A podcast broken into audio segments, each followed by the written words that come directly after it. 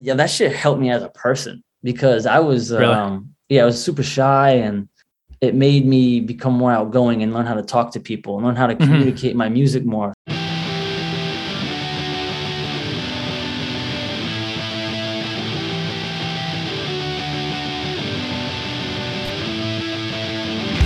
Hello and welcome to Where the Living Room Used to Be, a podcast about Rhode Island's music scene.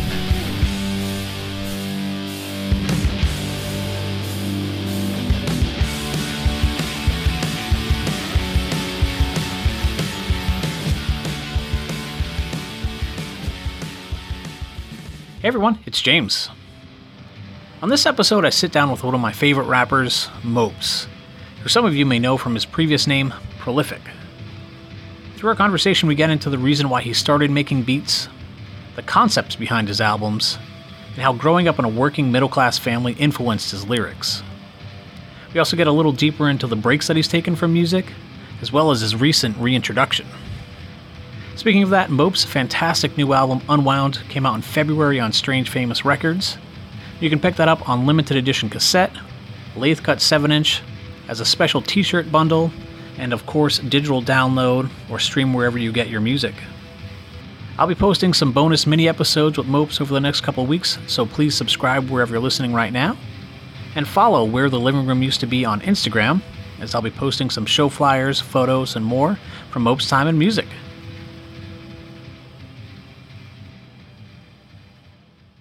Uh, born in Providence, women and infants, uh, raised in Cranston. Um, I didn't, I don't think I realized what it was like for me until I moved out Mm-hmm.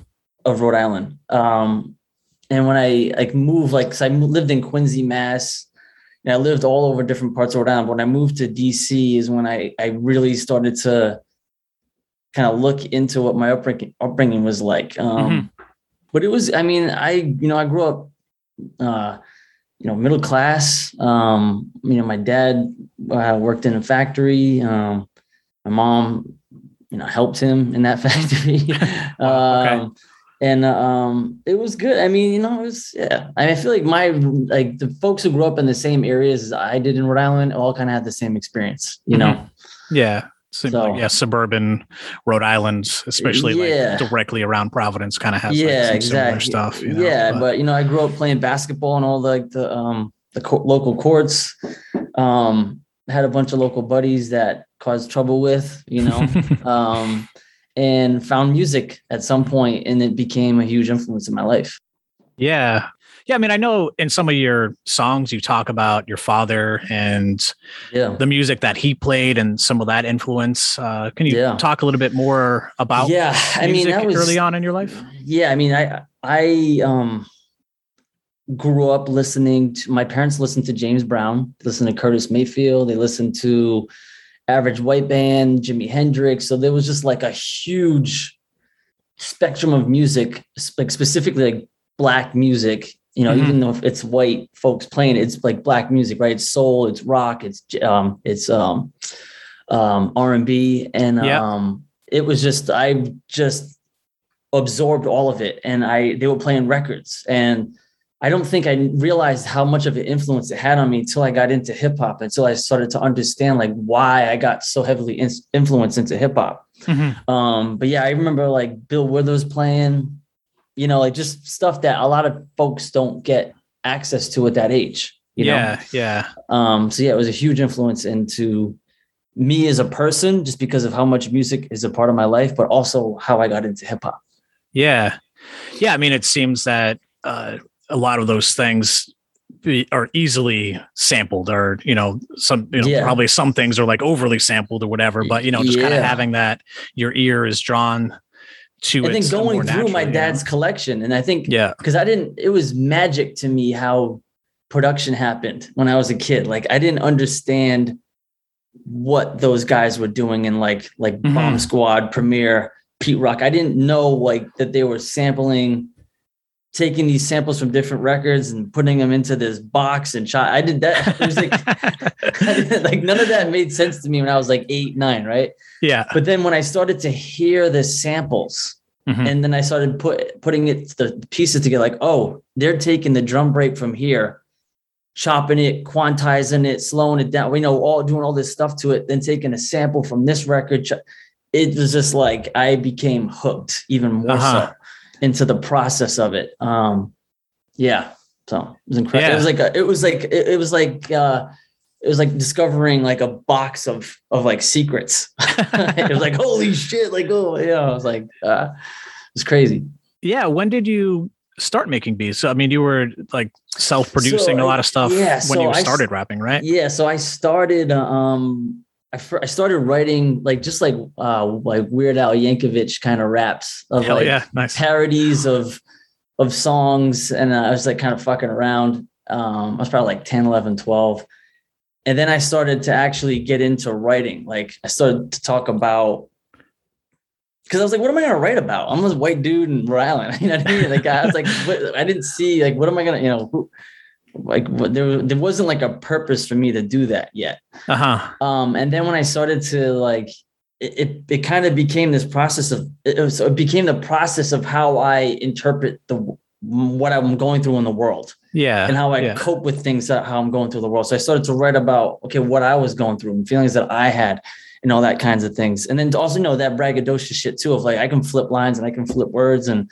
mm-hmm. um so I, I, started to really enjoy the craft of writing writing rhymes right mm-hmm. and flow structure like how do you like how does that work like when you're writing something so i started doing that was recording just to like random instrumental tapes or I would do okay. like the, you know the pause replay, uh, pause stop record shit, you know, and yeah, try to yeah. make my own beats from things, and that was yeah. a disaster.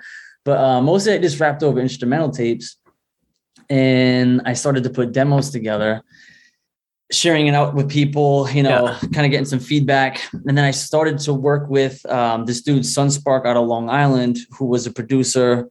Uh, he actually had connections to Adam's Fam, and uh, um, that was like my first like oh okay i feel like i'm actually like this is doing this, yeah. yeah this feels like uh, i want to say professional but you know gearing more to, to that direction i'm taking it more seriously. Yeah. Um and, and like roughly I, what yeah. year was this? So was this like mid 90s oh yeah so this was, like yes yeah, so when I, I first started to really get into it was like 90 98 okay. 99 i was like 16 17 yeah. Um and when I when I put that demo together, I was like 17, 18. It was a demo I uh, was called "What's Wrong with This Picture?" And uh, it yeah, yeah, you got the tapes that, of that, right? Yeah, yep. That dude's son was sending me beats, and I was working with him. But then, like, I needed more, right? Mm-hmm. Um, and I was too cheap to pay anybody.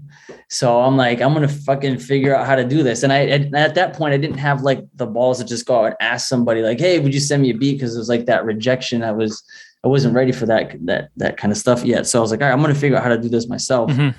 So I was like 18 when I started to get into production. What did you use? What was your? Do you so I was yeah, I was machine? using um. Uh, so I didn't have a machine. I was doing okay. I, I was using a computer at first. Okay. And uh, um, and actually, a computer has always been involved in my production in some okay. variation.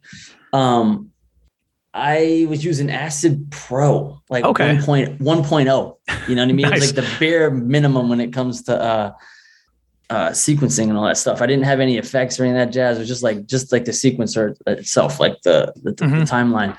Um, and then I was going out and digging records, you know? Yeah. I okay. To, I was like trying to learn like how, like, cause that's a whole other process of like learn, like, what does that mean? Like, okay, so then you get a record, you have to sample it then you bring it. So there's just that whole process i had to learn and piece together and figure out what that actually looked like.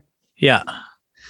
Um so yeah so between you know 18 and uh you know when i made the ugly truth which was like 2003 2004 i was just figuring out what that process looked like yeah you know? yeah. and i was completely raw. So then i would i didn't know what i was doing. I would ask random people like that I come like producers I came across of like, yo, how do you do this? How do you do that? Some people would show me how to filter a bass line, mm-hmm. um, how to chop a certain way. Um, so yeah, I would just kind of pick up tidbits from from people as I as I met them along the way, basically. And that's how I figured out how to produce, you know? Yeah, yeah. Because yeah, so you did the the demo, your first record as well you did that one. You did all the production on that one as well, right? The yeah, which was uh, alarm, alarm, clock. clock. At, yeah, yeah, so I did everything except for like I don't know, say two or three beats on there. Um, okay. Yeah. uh, that was like a step in a direction. Like I started to figure out actually, I started to make a beat that didn't suck. You know, uh, it's funny because like I remember one of the first reviews, like according to you or according to other people, like to be both. like, "Yo, I think Mopes." both. I think it was both. Yeah. right? um, I had to, um, I had uh, put out that demo tape, which was called "What's Wrong with This Picture," and I remember to this day, Loose Cannon, who was a reviewer out of Boston, just basically like this dude needs to stick to writing and stay out, like basically stay off like, off the production beats, pads yeah. kind of thing. Yeah. And I was Yeah. like, of course I took it to fucking heart. I'm like, I'm gonna prove this dude wrong, right? So Mhm. I, I went real hard into figuring out how to do this because there was a, a part of that craft of like me writing and crafting the beat that that was super intimate to me that I loved. Mhm. Uh, and I also love digging for records. Like I became addicted to it. Like the whole process of going to find it, bringing it back. Like I just, yeah, I was completely in love with that that Mhm. um, that situation. I know that there are yeah. some secrets with that, but are there any spots you can share? Any that are, I mean, you know, I'll, like I'll back in the like, day? Um, you yeah, know, like where would you go digging? A lot of the Like, spots are um have closed up, but the spot I used to hit up the most are probably Luke's records in, in Pawtucket. That was like I would I would spend seven to eight hours in the basement just going through everything. Because most of the stuff down there was like a dollar, two dollars, three dollars. Yep. And it was just hordes of records. yeah. um, so it really helped educate myself on record labels. I would even start Oh, okay. like producers, like so years, like what years had like a certain sound and what labels and sub labels there were. So Yeah. I started to get really heavy into that kind of stuff. So it was like Luke's. There was a place in Warwick called Lads. Um, there was Tom's Tracks Mm-hmm. in Providence that had a little bit. There was In Your Ear in Providence that I would hit up. Um, there was Joe's Moldy Oldies in Woonsocket. That was like a, every once in a while you get a gem from there. Um, Yeah. so yeah, I kind of made my runs, and then I would hit up Boston every once in a while. But I would mostly it was like Luke's, um, Tom's tracks, Round Again, which was on Wickenden. I don't know if he's still there. Um, but yeah, those are my Uh, spots yeah, that I I would go to. Yeah. Yeah. Yeah. So those were the spots that I hit up, you know, and uh, um, kind of made my presence known there. hmm And then now my favorite spot is uh, Music Research Library. I love that place. Oh yeah, yeah. That's in Olneyville, right? Yeah, Yeah, that place nice, is yeah. uh, probably one of the best record stores I've been to, and I've been to a lot. So Cool. yeah. Yeah. Can you talk a little bit more about making uh, alarm clock? And I guess I also just have a, a question of the name of that of the album. Like, Yeah, is so- it's like because I, I have an interpretation of it, and it's probably way off. But I just sort of- Okay. I mean, do you want to hear my side or you want to say yours first? well, I guess yeah. Maybe I'll edit this if it's just fucking dumb. But you know, um, I don't know. I mean, I've always kind of taken it as like, you know, nine o'clock workday starts. You, Mm. you have the alarm clock set to 901 just as like kind of this counterculture like i'm going to start my day after your work you know like i'm not going to do that like 9 to 5 type thing like you're purposely starting later you know like against that so that's kind of how i took it Yeah, I mean that's the that's the metaphor for it. But Okay. it was actually a literal thing too. Like so the alarm clock I had in high school and into college, it was one that you had to like re- like, you you had to cycle through the entire thing to get to the time you wanted to. yeah So when I was setting it, because I, I don't know, I that period of time I was waking up at nine in the morning for whatever reason. yeah And uh, I had when I was setting it one time I had went too far with the minutes. So Yeah. instead of going all the way back to you know through 59 numbers to get to zero again, I'm like, I'm just gonna fucking leave it. yeah Because yeah like what's what's one minute? I'm not gonna oversleep one minute, right? So I was like, let me just leave it. And then uh, as I was putting that the the albums together, I was just thinking about like, all right, what's going on in my life that's like a constant that feels like a theme for this. Mhm. And at that time, yeah, I was I was going to school and I was working nights, so I wasn't really. I had like a weird schedule. I wasn't a part of the nine to five culture yet. I was uh, um, uh, again, I was like I was school in the morning, and then I was working at UPS uh, at night from like you know sometimes from five to midnight. You know, Mhm. so uh, um, yeah, I just I was uh, it was yeah, I, and I didn't feel like I was going on the same path that everyone was going down. Right, I was like I was uh, going to school as a creative, and I was doing this music thing, so I just I felt like uh, um, detached a little bit from the the norm. Mhm. Um, so when I was going through ideas, I'm like, damn, I why don't I call this shit an alarm clock set for 901? Because no one else would ever have that title ever. Yeah. you know. So that's I was like, all right, this is uh, it was unique to me, so I went with it. So Yeah. Well, how long did it take you to to make that particular record? Were you working on it, you know, That was- from uh, 99 or whatever when you did No, the demo was- or was it So the demo was like nine, it's like probably 98 to 99, 2000 is when I got that first demo, which was what's wrong with this picture done. Yeah. And alarm clock was basically like 2001 and 2002. Yeah, okay. Uh, and it came out in like 2003 is when I got, I don't know, I officially kind of put it out. Um, Yeah. So yeah, I was like, uh, um, at that time I was uh 20, 20, Mhm. 21, uh, trying to figure out what the hell I'm doing. And uh, um, just really starting to come into my own as far as uh, an artist, I feel like Mhm. like that's I, like if I, I I have there are moments in what's wrong with this picture that are like oh that's pretty good but there's a lot of cringe stuff because I was so young and so raw that it was just like I had no filter I was just putting out you know Yeah, yeah. I was putting out whatever kind of thing with this one I started to really think about it as like all right I, I really spent a lot of time with the writing on it like I, I Mhm. wanted the writing to be to, to be as perfect as I could make it. And the same thing with the beats. Like I wanted to, I had a, a feeling in mind with the, the, the songs that I wanted, like a feeling to the beat, uh, an overall vibe. And, and you know, what's funny is like why, I, one of the reasons why I got into producing was I always liked slow shit. Yeah. Like I love, like my pocket is like 73 BPM to about like 88. Like that's my, like, that's always been my zone. Yeah. Um, and not a lot of producers back then worked there. They didn't, Mhm. it was too slow for them. They wanted to be 90 or higher. Yeah. Um, yeah. and I just, I, so when I was, most of that album is, you know, between, Yeah. It's pretty. it's, it's slow, you know, which Mhm. er- everyone just like, yo, how can we? It's not like a dance album, you know. It's not like a, it's a sit back and think, chill kind of album.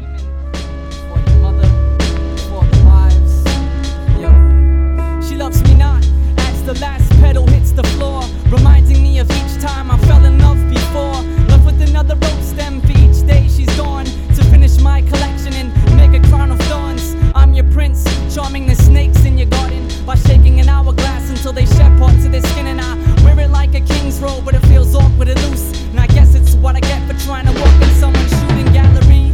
Falling on callous knees that bleed when you put your head inside the guillotine and the axe leaves a hand. She needs a man and fiends the vaccine. Caught him in the line of fire like every bachelor's routine. Where they stand single file with their single files, blindfolded targets for the hunters that is sitting in the aisles, waiting for them to walk down the shrinking mile. The bell tolls when they pull the trigger with their ring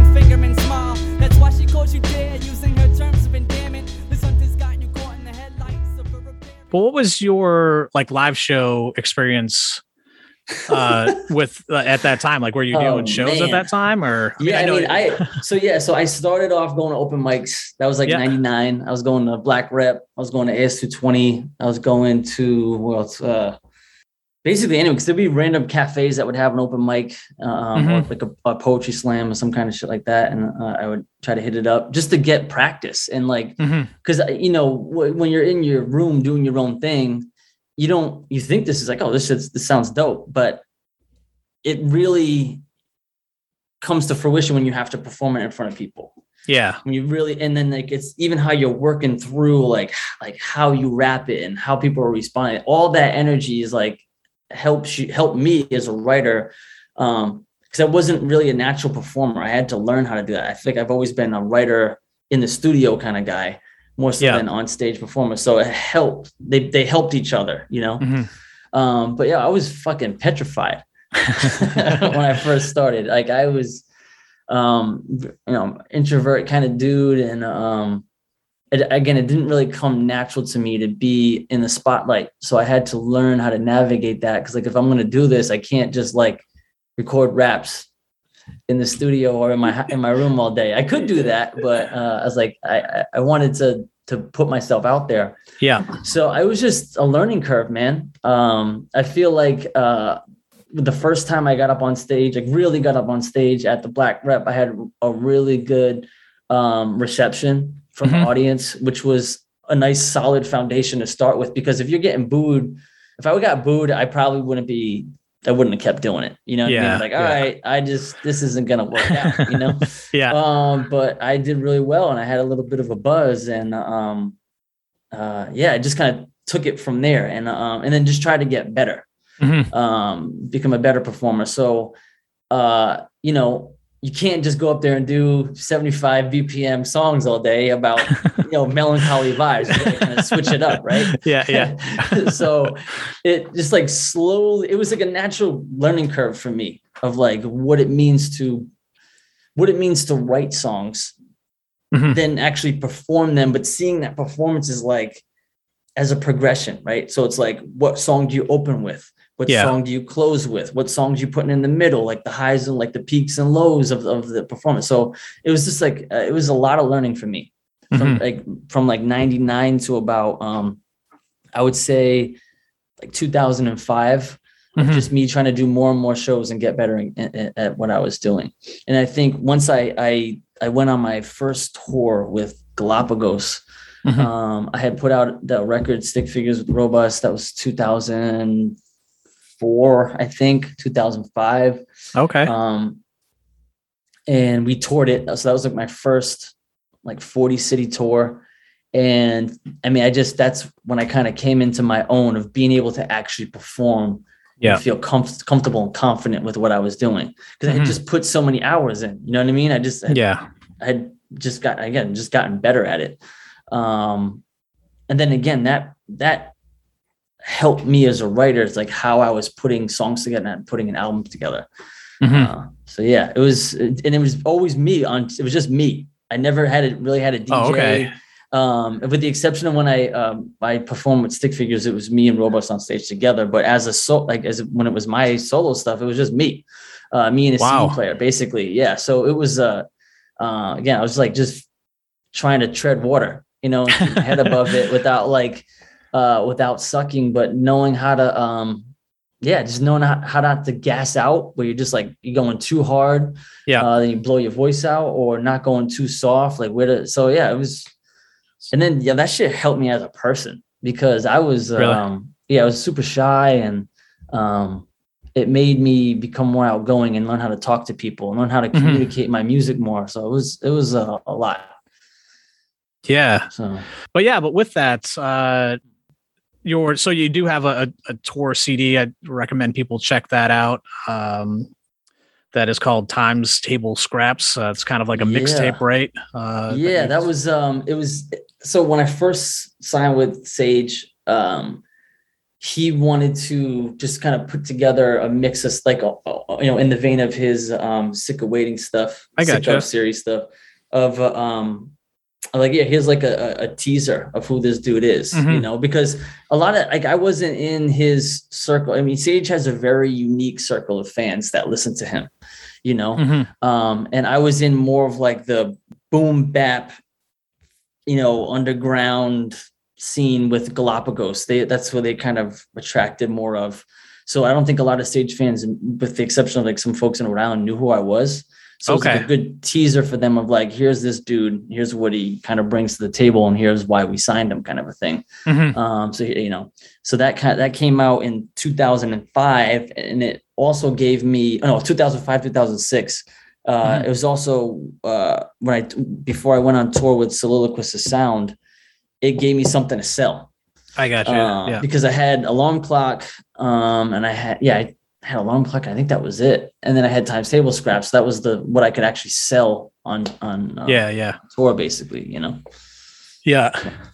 And then from there, yeah, uh, Strange Famous debut, The Ugly Yeah. Truth. And um, yeah. yeah, so again, you were the first person uh, outside Yeah. of Sage Francis on Strange Famous, correct?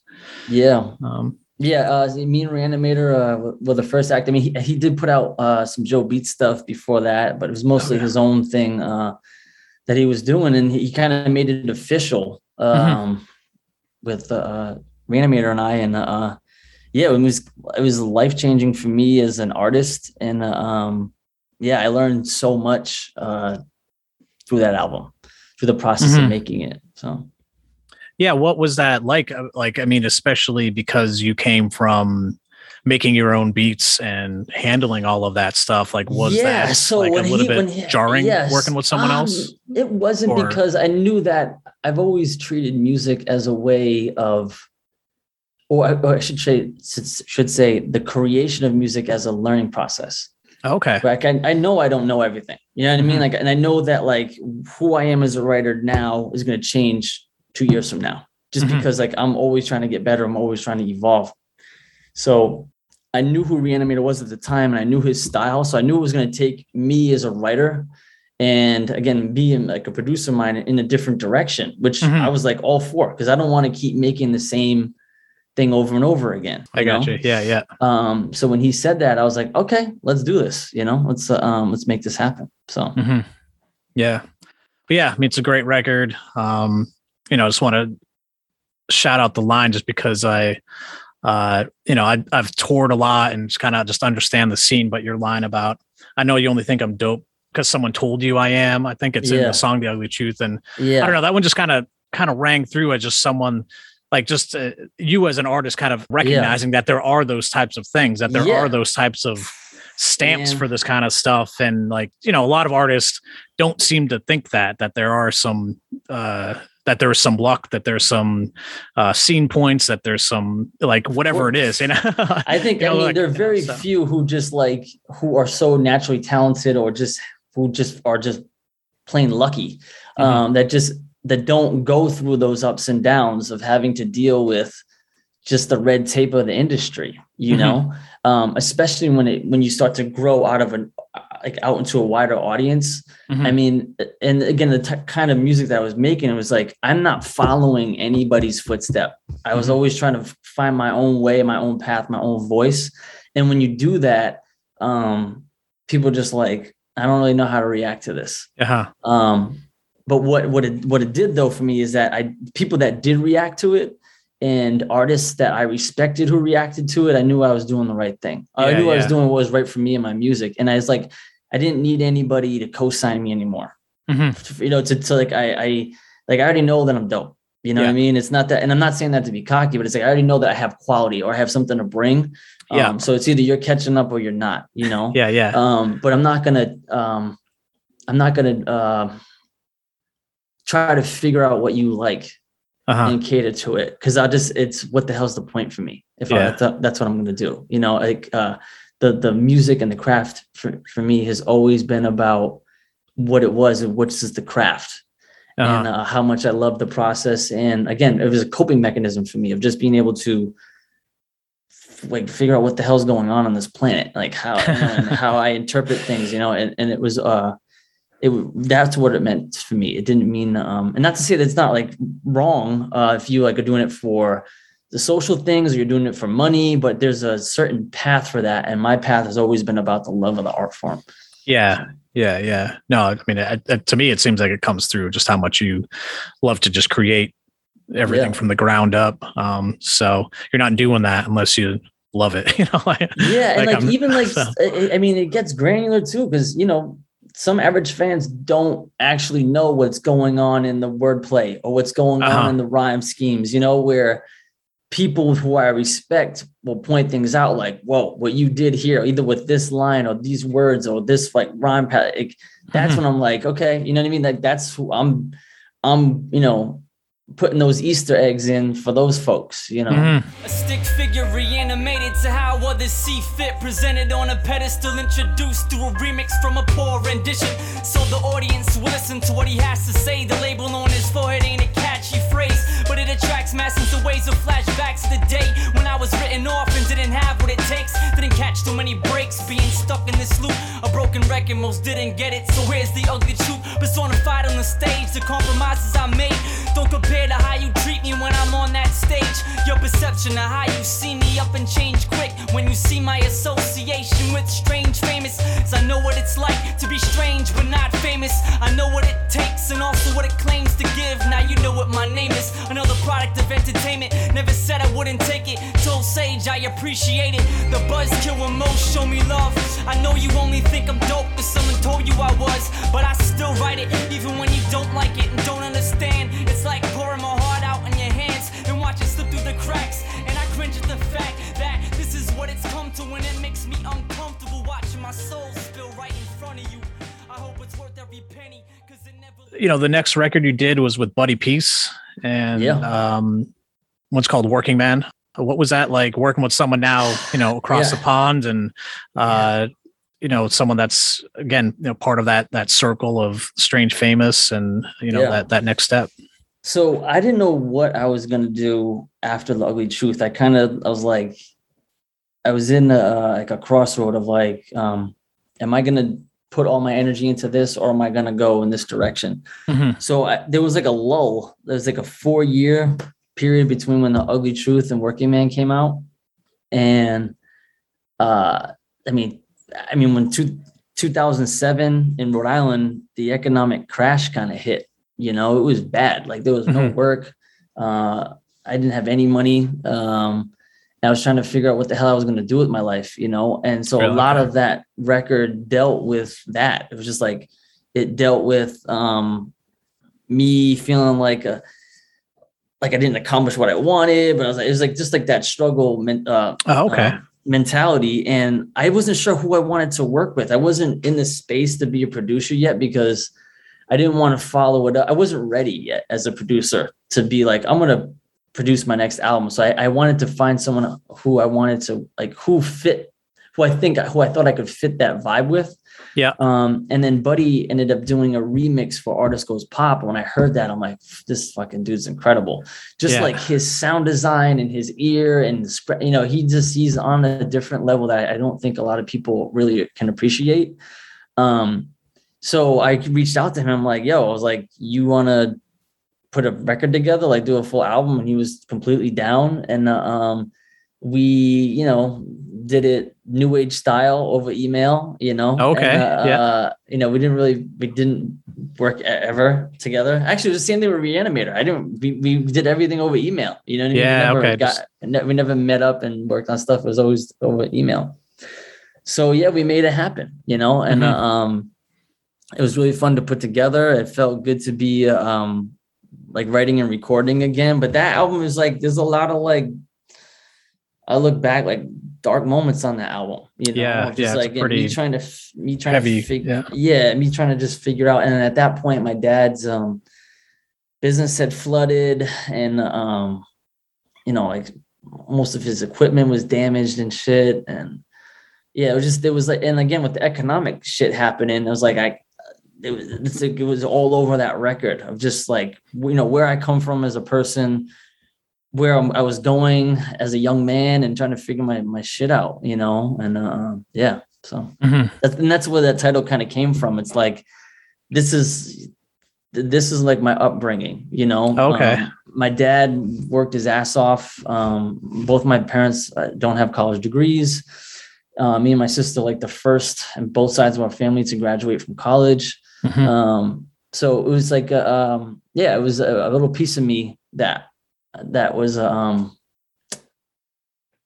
yeah, kind of like a dedication uh, in, in some way to. And Rhode Island's, uh, you know, with the exception of maybe Southern Rhode Island, Rhode Island's a working class state. You know what I mean? Like we Yeah. just we're, we're tough and uh, um, we you know we um, yeah we're we're kind of hardcore. You know, Yeah. a little bit when it comes to that kind of thing. So that's that's what I felt during that period, and that's kind of what came out. So Yeah. No, man, it's cool to hear that I identify solely. I mean, I, I grew up outside of Worcester, like suburb Yeah. of Worcester, but yeah, my dad worked in a sandpaper factory for like 40 years and, you know, like Yeah. took care of, um, you know, just like sole provider for our family. And it just, it was, but like just made us tough people and like Yeah. resilient people. And, you know, so, yeah. um, I think too, like I, you know, I worked, I don't know if like, so my, I ended up working with my dad in his shop when I was like, me and my sister both would do it when I was in my teens. And I think there was just like this appreciation of like, that was ingrained in me of like work ethic and respecting every dollar that you make and then what hard work can get you. yeah. Um, and that's, that was the kind of the basis of that album. Yeah. Was raised on black music that my parents play. James Brown, Curtis Mayfield, Saturdays. And you claim it's a style I stole, but it's the only thing I've known since five years old. I was raised on black music and bad influence. Baptized in muddy waters, chords and riffs. I would hear my dad play on his instruments. He played like he's on stage in front of millions. I was just a kid who was amused in his living room, sitting listening to rhythm and blues notes. My dad would evoke the muse of ghosts of those who were never known and died broke. He slide his fingers like Buddy Guy along the frets and used to wail the blues scale. His guitar wet like blue sail. You could feel the weeping strings every time he played BB King. And it never lost meaning through the course of the season with the roars of ingredients.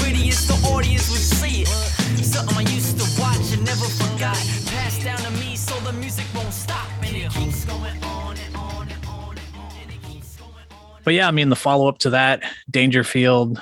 Um, yeah. honestly one of my favorites. I, I love, love, love that record. Um, Awesome. I feel like that one doesn't get much love, you know? What? It does, well, I mean, as far as like, you know, is, is the one that consistently people always reference and, and, Yeah. um, I can see why, but um Dangerfield, I, I don't know, maybe I'm wrong. It's, it kind of felt like it slid. It was like, you know, Oh, low radar a little bit, you know? But All yeah, I, right. that, that Well, was uh, that record. I'll blow a- it up with my tiny reach and my yeah. tiny podcast here. But But that, that that record's an interesting record, you know? No, I, I mean, yeah, I find it, yeah, just the thought behind it. I mean, the name Dangerfield, and and we can Yeah. kind of talk more about uh your name change to to Yeah. Mopes, and but you know, like just Dangerfield itself was kind of inspired by Rodney Dangerfield, who Yeah. was is just a stage name for uh, this comedian that just wanted to reinvent himself, and yeah. um, it's just I think it's just you know really interesting uh, concept kind of put together and just a really Yeah. honest thing, you know. So yeah again like nothing to do is is um is not, not well thought out. You know what i mean? It's all it's very very uh precise and there's usually a, a reason why i do things.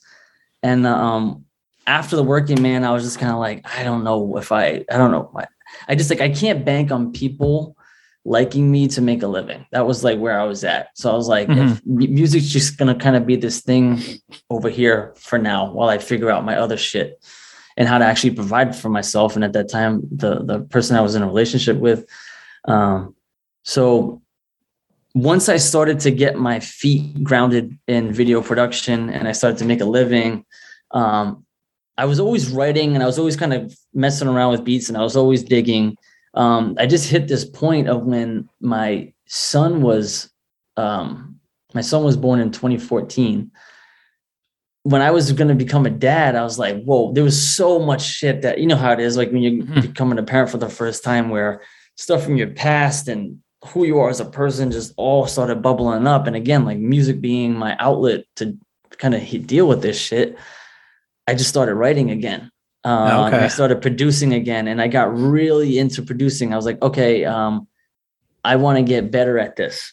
Um, so at that time, I was using um, my MPC 2000 XL at the time, and I was using. Um, I started to get into Logic Pro. So the Logic Pro kind of became the sequencer of effects thing, and I was using the, the 2000 XL as like a pad put uh, uh, a pad to trigger samples and stuff. Yeah, Which is the same with Alarm Clock. Alarm Clock had um, 2000 XL too, but I just got better. I got better as a producer. My ear got better. I learned a lot from Buddy. I learned a lot from from Reanimator. So I kind of put all this into this album. But in the back of my mind, I'm like, this is it for me.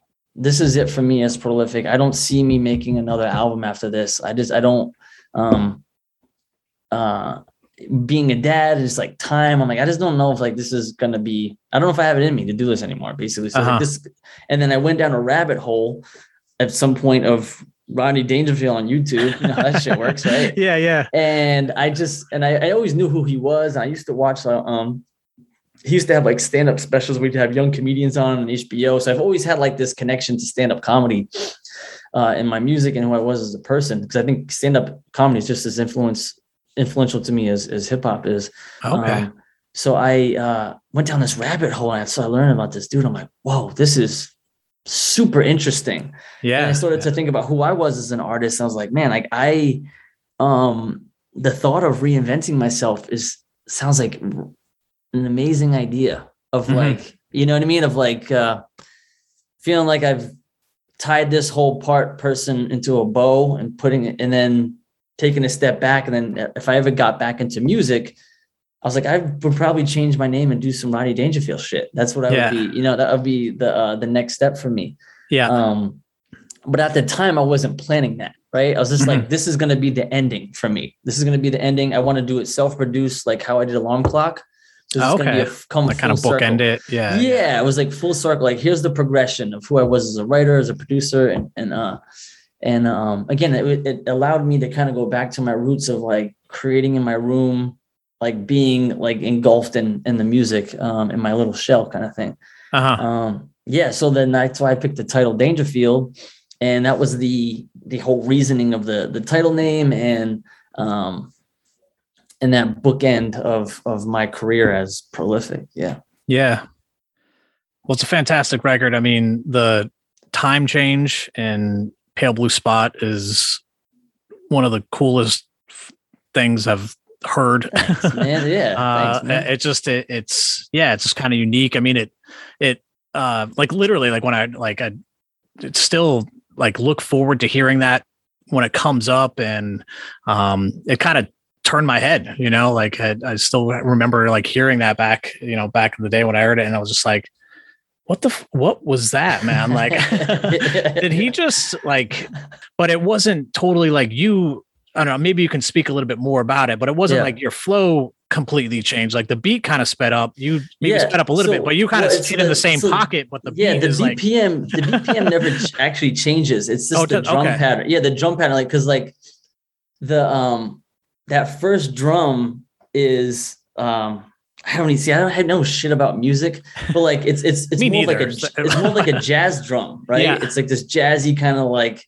I want to say it's like a three four kind of drum, and then it goes into kind of like a trappy yeah kind of uh drum switch up um and yeah they and like i i don't know who i heard or what i heard but i had heard i i heard someone do something similar uh-huh um actually box within the box was kind of like that too where like that Yeah. was a song i did with reanimator where it's like it starts off this and all of a sudden just like it just builds, Builds, into this yeah. other direction like holy smoke so i knew that this song was going to be that one where i did it where it's like Mm-hmm. I, I started here and i'm just going to go yeah. just going to show off like producer skills a little bit of like and then i was like i do some double time on it so it Yeah. was really like uh, i wanted to push myself a little bit as a producer and a, as, Mhm. a, as a as a writer so Yeah, well, it's an amazing song. But yeah, even just the fact that it wasn't even like a buildup, it was just like here's a here's a chop, and it just, all of a sudden, yeah yeah yeah it's fucking cool, man. yeah. Uh, so, um, yeah, well, yeah. I, I mean i appreciate stuff like that when people well i appreciate it when other people appreciate things like that Uh-huh. you know because that, that's that's what i do that shit for I'm from a blue control from blue collar, blue bug emblem. Same city as Vinny Paz, state of Richie Hatch, Ernie D's a legend. Talk fast with an accent, size a horse shack, underdog passion. On tour with Jim Carrey in the van with a band headed towards Aspen. Pale blue spot, a pale blue spot, a pale blue spot, a pale blue spot, a pale blue spot. A pale blue spot. A one and a two and uh, Born the same day as Tupac in June. In a boom boom box tuned into Tupac. Bob Newhart cereal spoon bot and a huge heart. All I do is cartoon watch.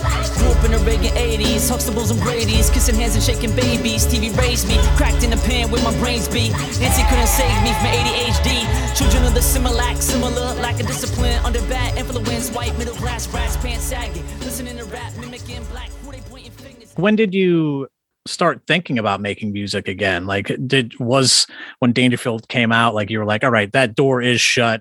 I'm just gonna go and, and start doing, you know, video Yeah. work and, and well live because life stuff. there was just and there was a lot of things that had happened in that period of time um uh just like personally and i was like Yeah. i just don't know how i'm going to make this this work and like I, I knew in the back of my mind like i'd always like come up with lines or i'd like again still dig for records but it wouldn't be it wasn't going to be like oh when am i going to put an album out again Mhm. you know and uh, um i just like when the hell am i going to do shows and all that stuff I was like yeah it was more of just like for fun Mhm. um so I'd say 2019, I was going through a real fucking rough patch. Um, it was like the start of my uh, divorce with my former ex, and um, I was just feeling like I lost so much of who I was as a person. Um, I mean, that kind of happens when you become a parent, right? Especially with young kids. You're just, you're so, uh, and as a dad, I was like, I'm just going to, I'm a fucking provider. Like, I'm going to do Mhm. whatever I can to make my kids have a good life, be stable. Um, and then just that's who I am now. I'm like dad, husband guy. Mhm. Uh, and I completely lost who I was as a person in, in doing so. Um, and then when I started to start the process of getting divorced, I was like, who fuck am I? you know what I mean? Who who am I, who am I as a person? And I um, started going to therapy, um, which saved my life um, in so many ways.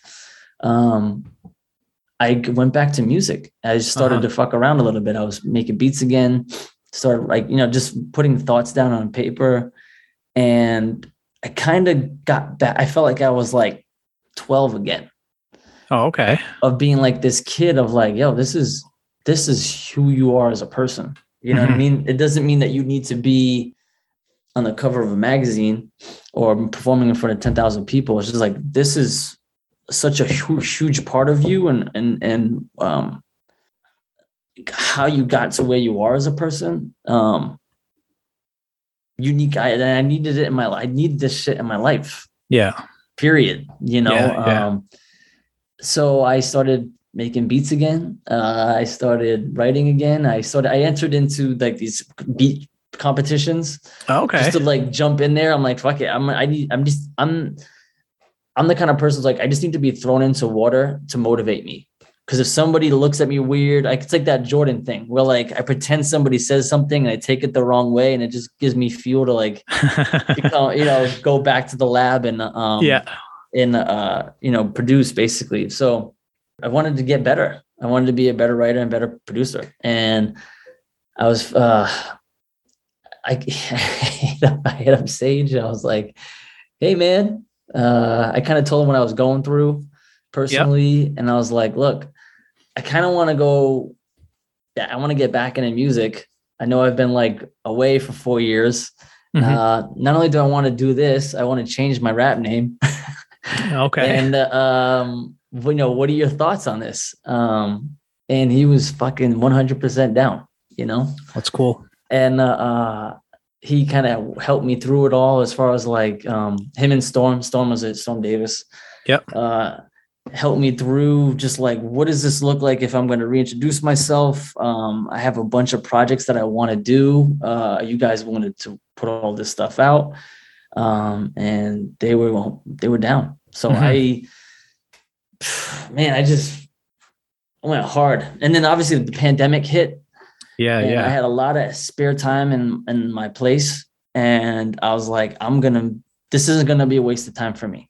Uh huh. Um, I had two, like you know, uh, I have all, I have more free time now because uh, I have split custody with my kids. So I was like, I'm not gonna let that shit go in vain. Like I'm not gonna just like wither away, or I'm not gonna be a, I'm not gonna complain. I'm not gonna just sit in depression. Like I'm gonna fucking make this time worth it because I'm not. I miss my kids. I'm not with them. I'm gonna, I'm gonna do something for me, and I'm gonna make something out of this, this, this moment, basically Uh huh. and that's what happened and then uh you know two years i'm just grinding hard and uh, uh yeah i got a bunch of shit that i'm working on and it's gonna Yeah. come out Yeah, yeah. So, Yeah. Well, some of it has. Uh, so, yeah, so, yeah so yeah.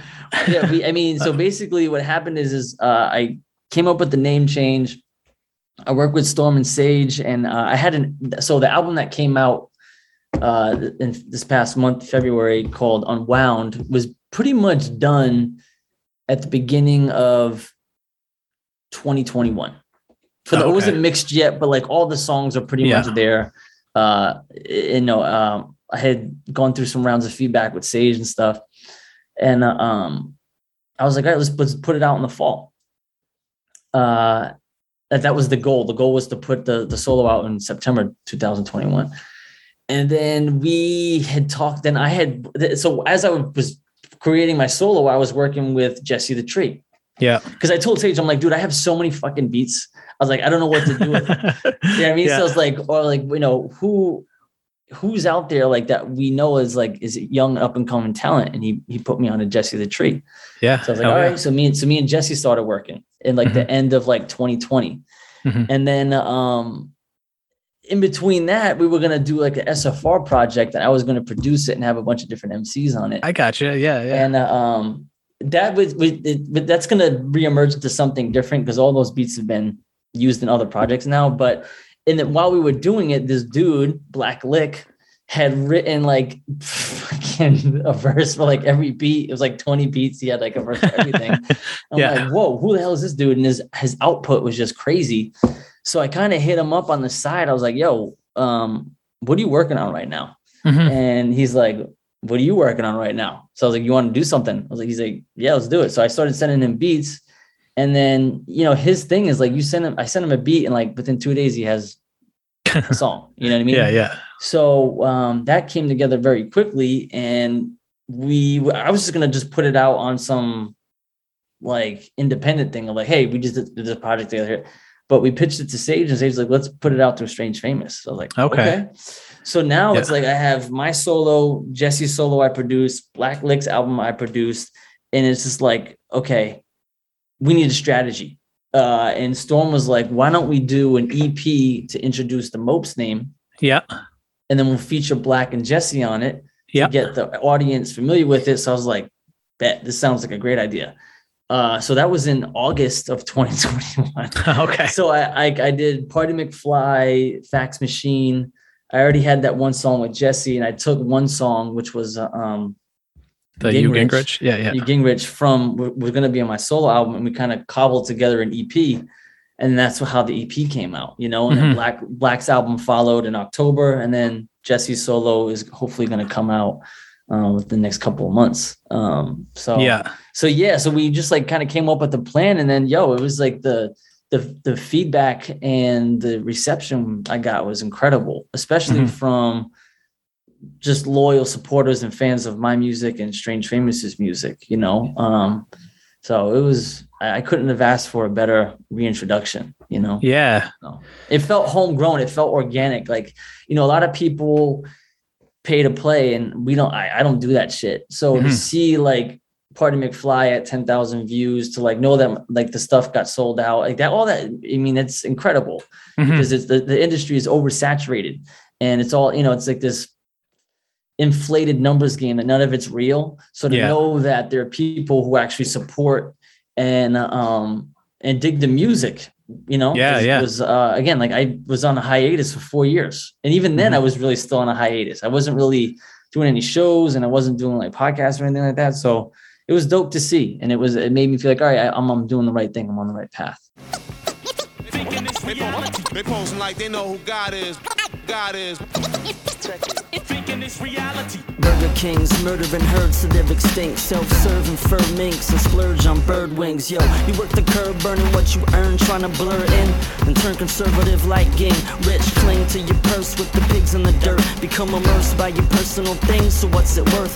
A pen full of ink for when the pendulum swings. Pretending the king's dressed in trends for the fringe. Them candle scented wings can't handle the heavy winds. We're good at stock tips when you got an empty fridge. Putting lipstick on a pig, taking blindfolded swings at pinatas on strings. The system's all rigged for you to come close. Keep playing, never win. Scrolling through the feed just to keep you plugged in. Got the stream on a slow drip, likes in a roach clip. Moss in the light who stay woke but never notice. They been broke, you gang rich. They been woke, you gang rich. I smell smoke,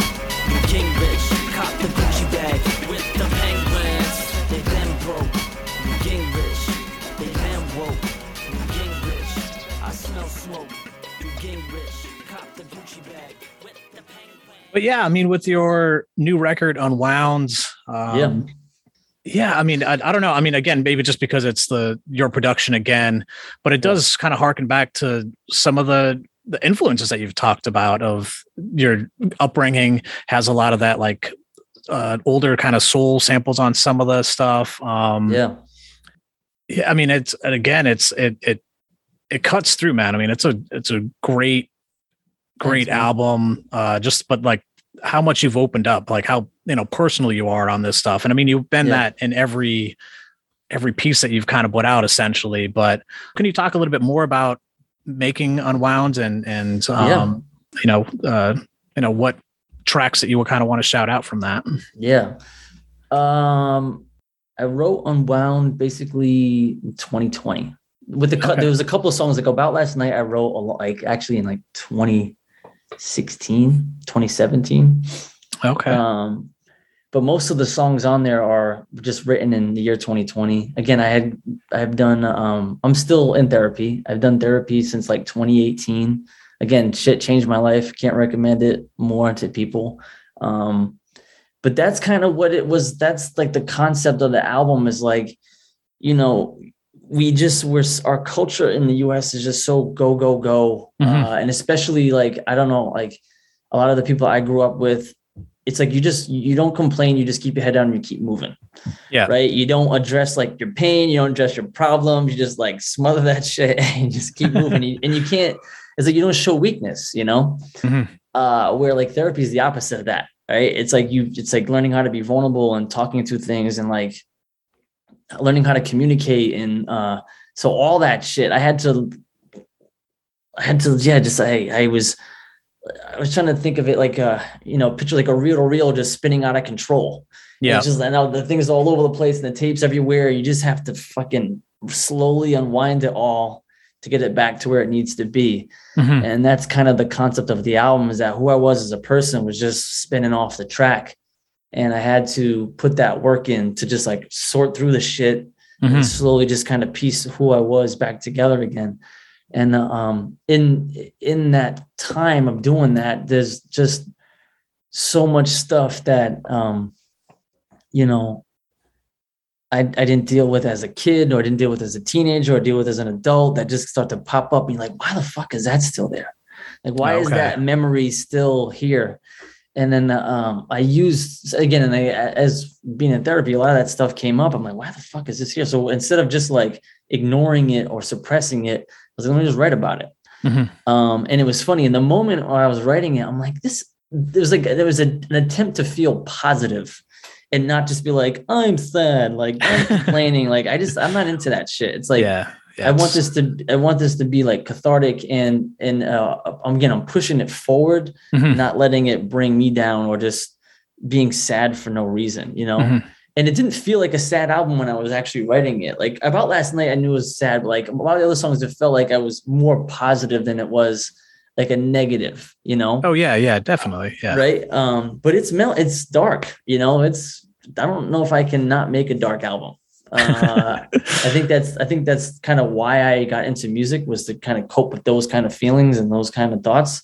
So that's what comes out on my solo um solo records. But yeah i mean man uh, and then being a dad i mean that shit changed my life you know Uh-huh. uh for the better. Again like i think therapy and my kids like just have saved me and and put me on such a um, put me on like a better track um so yeah like because i see them and i'm learning from them and who like who i was as a kid and who my parents were and who i am as a parent and who they are to my, as my kids it's like this this constant um learning from each other with me and my kids Mhm. so that's it. I mean, that's it. It's all on that record, you know? And, Yeah. um, some like highlighted songs from me um, were like, so I really started to play with different pockets. So like, uh, like as far as rapping goes, like pray with tied hands, there's a lot of different rhyme schemes happening in there. Mhm. Um, you know, and uh, um, I'm just trying to hit different flows, but all make it feel seamless and not feel like I'm I'm trying too hard. Like it's like it's uh there's like a reason why I'm going in these directions, right? So if like the beat's not changing up, my flow's changing up. Uh-huh. Um, so yeah, I just I went like as hard as I could go. Um, and this felt like how I created the ugly truth. Like I was really trying to get not I'm not say perfection, but I was trying to push myself as, Mhm. as hard as I could. And, and even too with production, like I wanted to shape my sound more. Like so when I'm handing the files off to, to people to mix and master, like I know the sound that I kind of want to get out of it. okay. Yeah. You know what I mean? So there, there was a, a lot of that going on. Um, so yeah, like um, Pray with Tied Hands is a, uh, was like a standout to me. Um, one that got away uh, was another ill story that was true that happened to me. I mean, there's some embellishments in there, but it was a, um, a crazy situation I was in. Um, so yeah, I mean, it's, it's like dealing with like loss and uh, again, like how to cope, uh, like how, like what the fuck we doing, you know what I mean? And, and it's uh, when I put music out, it's like when I create the music, it's for me. When I put it out, it's for other people. Mhm. You know what I mean? So um, I, I I I wanted it to be just as much as people who like my music and who don't even know me and might like it uh, as just as it was for me. You know, I Mhm. wanted people to enjoy it. So and the reception reception so far has been good. You know. Yeah. So, and Yeah. then- so I was listening, like, so let me see. Like, so I've been got I got into like like Rock Marciano, Griselda.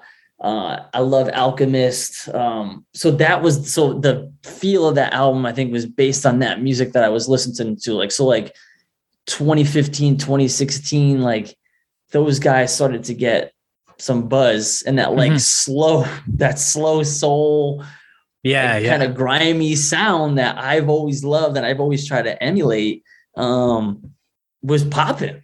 Mhm. And I'm like, I know this shit. I this is, I love this shit. You know what I mean? Yeah. So I kind of found my lane. I'm like, I can do this, but in my own way.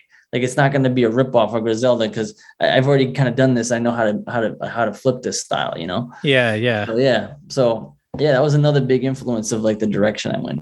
Yeah. No, I mean, I love the production on it. And, you know, one thing that I think is great. I mean, obviously, this is a Rhode Island based podcast, but, you know, for those Yeah. listening, you uh, aren't currently living in Rhode Island anymore, but still, uh, you know, claim it uh, as Oh, your yeah, own. And, forever. Yeah, yeah. um, I'll you know, like- a Rhode Island artist. Yeah. yeah. Uh, and you know, with this this album, I mean, you have the song "Home" is a tough leather jacket. Yeah. Um, you know, sample the Block Island Ferry intro. Yeah, oh, and, yeah, uh, yeah, yeah. stuff like that. But I mean, that's just like it's a um, just an honest song, man. And it's just Yeah. like, I mean, it's uh, the the line that you have in there of like, you don't get help, you get high yeah. you know like fuck man that just like hits you know that um Yeah. especially i mean I, I i don't know if you know but i mean i've been in recovery for uh a long time uh and you know Respect, have man. have been um you know doing what i got to do therapy and and all of that other Yeah. stuff as well too so i mean Good maybe you, that's also man. why like some of these records Yeah. um you know when i hear it stuff that i can identify with but um it's just like just real, shit, man. shit, man. Yes. Yo. It's funny because you know people and it's not that, that's not just the Rhode Island song. I feel like that's that pocket of New England song.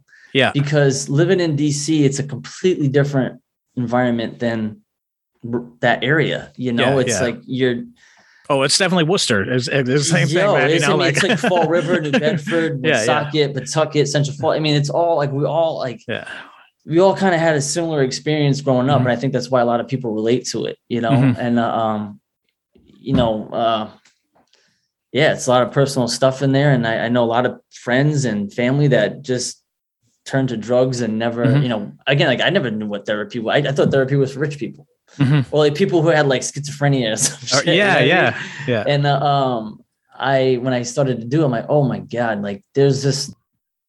It's, I'm not gonna say like there are areas that area is like far behind. It's just like people just don't have access to that shit, yeah, or didn't know about it, or you know what I mean. It's just it's, it, it- yeah, it's it's it's like um, too much. I mean, I- I'm not saying too much pride, but it kind of is. Like we just you don't. People don't show their weakness, and people don't. um They just keep it moving, you know. Yeah. And that's kind of what that song was about. And it's funny, like that. I had this vivid memory of like my this leather jacket my dad had. And my Yeah. dad was like a leather jacket kind. Of, remember that era of like just like leather jackets? and uh, Yeah. um that's it just that's what it that's what Rhode Island in that era made me of just like durable. You know what I mean? You just Yeah, can't yeah. break can't break us you know? Yeah. as much as you throw shit on us we're always going to find a way to to get through it. Mhm. and uh, um yeah that's that's that was kind of a dedication to that area. And I put Mhm. Paz Vinny Paz Yenza in there in the middle too. Like that's a, a cut- he's from Cranston. Yeah, um so that's like it was like a homegrown like this is for you this is for that's it. This is for the, the, the people i grew up with and uh, the people i care about Can't remember every first name or birthday. I burnt ways, cursed fate of finding comfort in a bird cage. Can't mull over every word they say, rebuild your vertebrae. Ain't no church to pray, it's back to my birthplace. Ain't no work to earn a pay. I circle and learn to wait. Early bird regurgitate, turn that worm into bait. Hustle to determine fate, double the return you make. I kill what I eat, you sit and wait to be served with a plate. A warm welcome's like a tough leather jacket. Where I'm from, blood is thicker than the accent. Cash gets spent, unlucky tickets scratched away with their last cent. Your dad's friends or your uncles. Where you get swept aside and it never gentrifies. Places like New Bedford, not Bed-Stuy. Places where Chris a legend and heroin thrives. Where friends of mine with no second tries get left behind. You don't get help, you get high. You don't inherit wealth, you get by. No tears when you've been bled dry. Protect your pride or whatever's left inside. Just keep your head high, pretend like everything's fine. Well, cool. Yeah. I mean, I highly recommend everyone check out Unwound, check out all of Mope's discography, Prolific's discography, uh, strangefamous.com has all of it, you know, even some of the Yeah. stuff that, um, you know, some of the independent stuff that you The did elder- before that. elder stuff, yeah. um, where do you see yourself now, like as, as an artist, you know, like, I mean, it, Yeah. do you, as a, like coming up, how- like reflecting back on that kind of stuff, is it, is it different than, you know, the, the you in 2001 and like what you were striving for is it something different now Well, so I think what are you looking to uh, achieve you know with your music Yeah. I think when I was younger doing it, I was trying to find myself, Mhm. find out who I was. I think that was like the deep root of why I was making music, of like trying to figure out who I was and how am I going to navigate this world, basically. Mhm. And now that was me at like, right, 18, 20. And now at 40, I know who I am and I know what I want to do with, with the music I make. Um, me like I know what the sound that I want to have, and I know why I'm doing it, and why I'm Yeah. doing it is because I fucking love it. Mhm. Um, and I, it's like once you don't have something, you kind of realize that why you had it in the first place and why you miss it.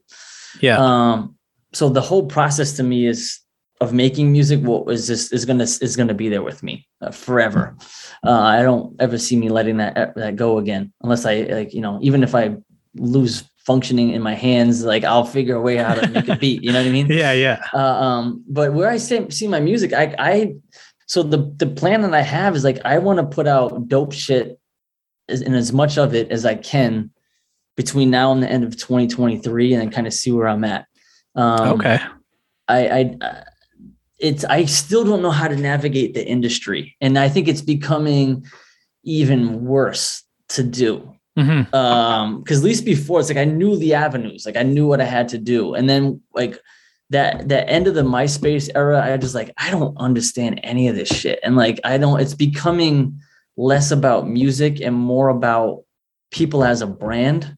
Yeah. Um but now it's i feel like it's even changing more so because like with like spotify and you know like the death of the cd like what it, what does it mean to have a physical copy of music? You know Mhm. i know that vinyl still sells and i know that cassettes are kind of making a comeback but i don't really think people listen to the cassettes. And i'm not sure how many people are actually listening to the vinyl. I feel like it's more like a collector's item right? Mhm. so um yeah i'm trying to i'm i'm still trying to figure that out of like what that means. Um i think i want to expand my audience for sh- like 100% like i think Yeah. there's a uh and a lot of people in pockets of hip hop and underground hip hop that don't know who I am Uh-huh. um, that I want to try to reach. Um, I want to work with different artists outside of Strange Famous. Um, I think that my sound is um, can like especially as a producer, um, and it's like once you hear the the new stuff that's coming out, it's like uh, it's it's very uh, very kind of like new age boom bappy. I hate to use terms like that, but that's just like what it sounds like. Um, so I, I feel like there's other people I can work with who I can fit with their style that isn't Yeah. on the label. You know what I mean? So I, I wanted to explore those options. Um, and really just have fun doing it, you know, where it's like I, I I take it serious enough where I feel like I'm a professional, you know what I mean? Like I don't I'm not Yeah. fucking around, like I'm doing this for real. Um, but I don't have to like it's not how I make my living. So Mhm. if I want to put out a record of me fucking yodeling, I can do that shit, and I don't give a fuck. You know what I mean? Yeah. Um. So, uh, but I want, to, but I, I want, I, I again, I don't want to just like throw it out there and let it die. Like I want to, I want to be able to push it. I want people to hear the music. You know. Mhm. So I don't know. It's going to be interesting. Um. Yeah. At this point, um, I'm still learning that side. Yeah. Yeah. Um.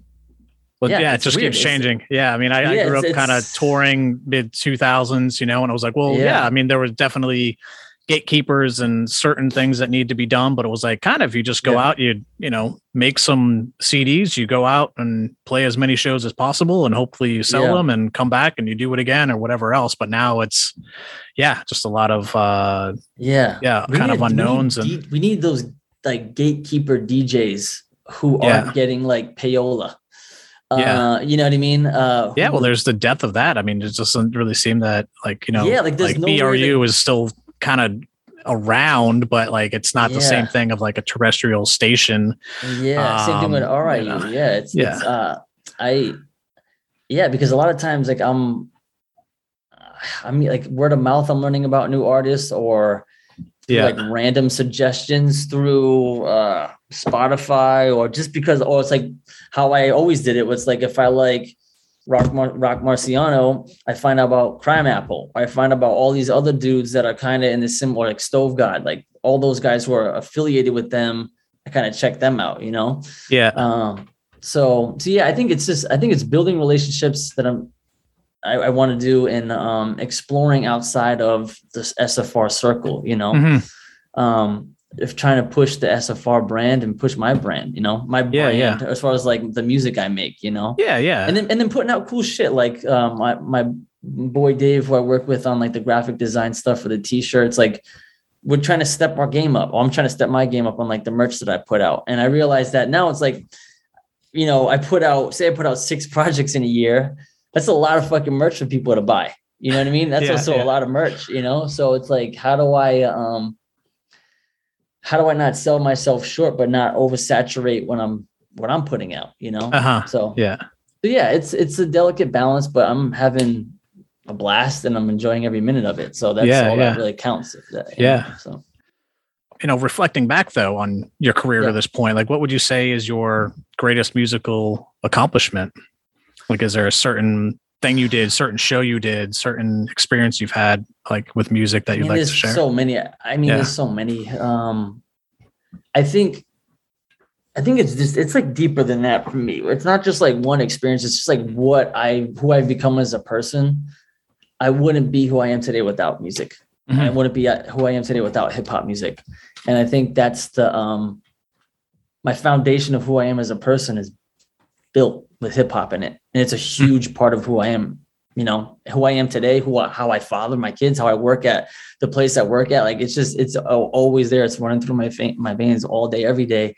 And um I I um owe so much to the music and I owe so much to the people that I've had interactions with, you know, Mhm. because it just it shaped me who I am as a person. Yeah. Um yeah, I mean when I was touring, um when I was I mean Jesus Christ, just like performing, like facing my fear of performing in front of people, uh learning how to produce, like it- just like all those little accomplishments um digging records like learning i find i'm finding new music through digging records you know so just Mhm. there's so much that has been a part of my life through music that it can't just be one thing. It's basically Yeah. everything, you know. So Mopes, thank you so much, Thanks, man. It's been cool to uh to learn a little bit more about you. This is uh uh you're just a incredible artist, you know, and I appreciate everything that you've done. So thank you for taking the time. thanks, man. Thanks for showing me the love. You know, Yeah. I, I like it when uh, folks from that area can, uh, you know, make time for me and and give me uh, give me a chance to say what I gotta say. Of course, of course. When you escaped the jail cell through a gate, you scraped with your nails and made your way through a drain pipe. You take the smell. That first taste worth the wait, let the rain fell. Your birthday felt the wave, let your face well. Stains on your name get placed on the shelf next to all the paintings that your kids made with your help. It's like train or untrained, it's a game with yourself. The pain runs through veins till the pain takes your health. Snakes aim to drain with separates from the fells. Fuck it, you take the L's, let the flames take the wealth. There's no price for freedom. A truce I made right with my demons. We too much alike, we tight, you know my weakness. And it's redeeming to have a means to an end. So I shoot my arm like Raheem did to the stem. And I'm supposed to pretend it's all good when it's convenient. Sick of being at odds, just wanna break even. Recreate the atom just to break the even. Slide the snake inside your Eden, making babies just to change the season. Making up reasons just to stay believing. Keep reaching, keep digging, keep kicking, keep we give breathing. away our smiles just to take the pain. We give into our demons just to take it in vain. We give it our all just to take the fall. Then we give it what's left just to take one step. We give away our smiles just to take the pain. We give into our demons just to take it in vain. We give it our all just to take the fall. Then we give it what's left just to take one step. Like you ain't got a way out, you spaced out, searching for a face in the crowd. While they telling you to stay down, waiting for you to break. Beneath the weight, being chased. Down by the hunters you've been running from. Feeling like your numbers come, finding comfort in the numb. Giving up is cumbersome. It's like I'm talking to my son. Walk but don't run. I fought the law and won my freedom back. Holding a torch to the sun, and all I need is a match. That's what happens when you fall apart. You find pieces like a killer finds Jesus. Time teaches as the mind ceases. This is for my mom and dad and everyone that had my back. To everyone that battled back, a face full of spackle cracks. I've unraveled and snapped. Gathered my stack, packed up my act, dragged my welcome mat to hell and back. Keeping track of the miles when it hurts too much to smile. From the death of a friend to the birth of a child, the circle is wow. You ain't a friend, you family. This ain't the end, it's just insanity. Say peace and tell the camera cheese. Take a picture, take me with you. And take care of yourself like my son does his baby sister. We give away our smiles just to take the pain. We give into our demons just to take it in vain. We give it our all just to take the fall. Then we give it what's left just to take one step. We give away our smiles just to take the pain. We give our demons just to take it in vain. We give it our all just to take the fall. Then we give it what's left just to take one step. To take one step. Take one step. Yeah.